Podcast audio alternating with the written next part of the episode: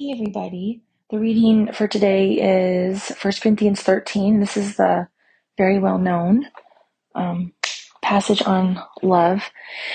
And um, I feel like I've heard this over and over and a lot throughout my 43 years um, here and growing up in the church. And um, I think what what stood out to me was probably in the first couple of verses, like verses one through three, um, where he's talking about these things that he has, that if he has these things and he doesn't have love, then it's nothing. So he talks about the gift of prophecy. So, and then fathoming all mysteries and has knowledge. So, like deep understanding. And if he has a deep and abiding faith that can move a mountain if he has if he gives everything away everything he possesses to the poor if he gives up his body to be sacrificed like literally gives up my body to the flames but he doesn't have love then i gain nothing. And i think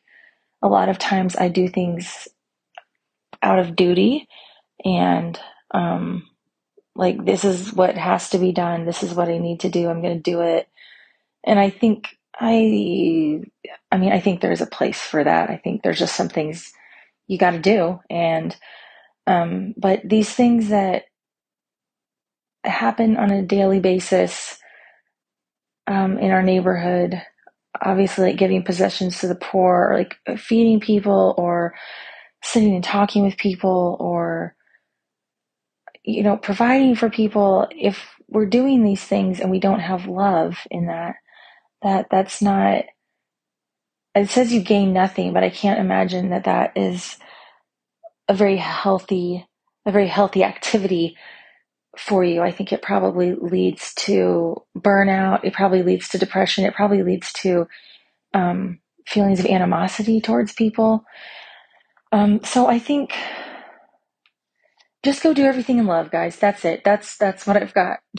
Um, but really that that is what we should be doing. And I guess I don't really, maybe I have more questions about that than answers, or maybe it's uncomfortable and I like don't want to do it because I also could read this. Well, if I'm not doing it with love, then I just shouldn't do it. And I could apply that to so many things, but that's, that's also not, that's also not the answer.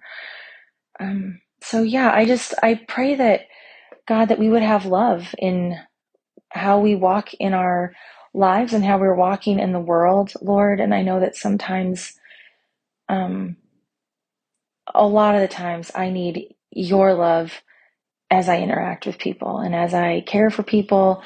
God, not the love that I can muster up or that makes me feel happy and squishy inside, Lord, but a love that is faithful and a love that is grounded and a love that benefits myself and the O's around me. In Jesus' name, amen.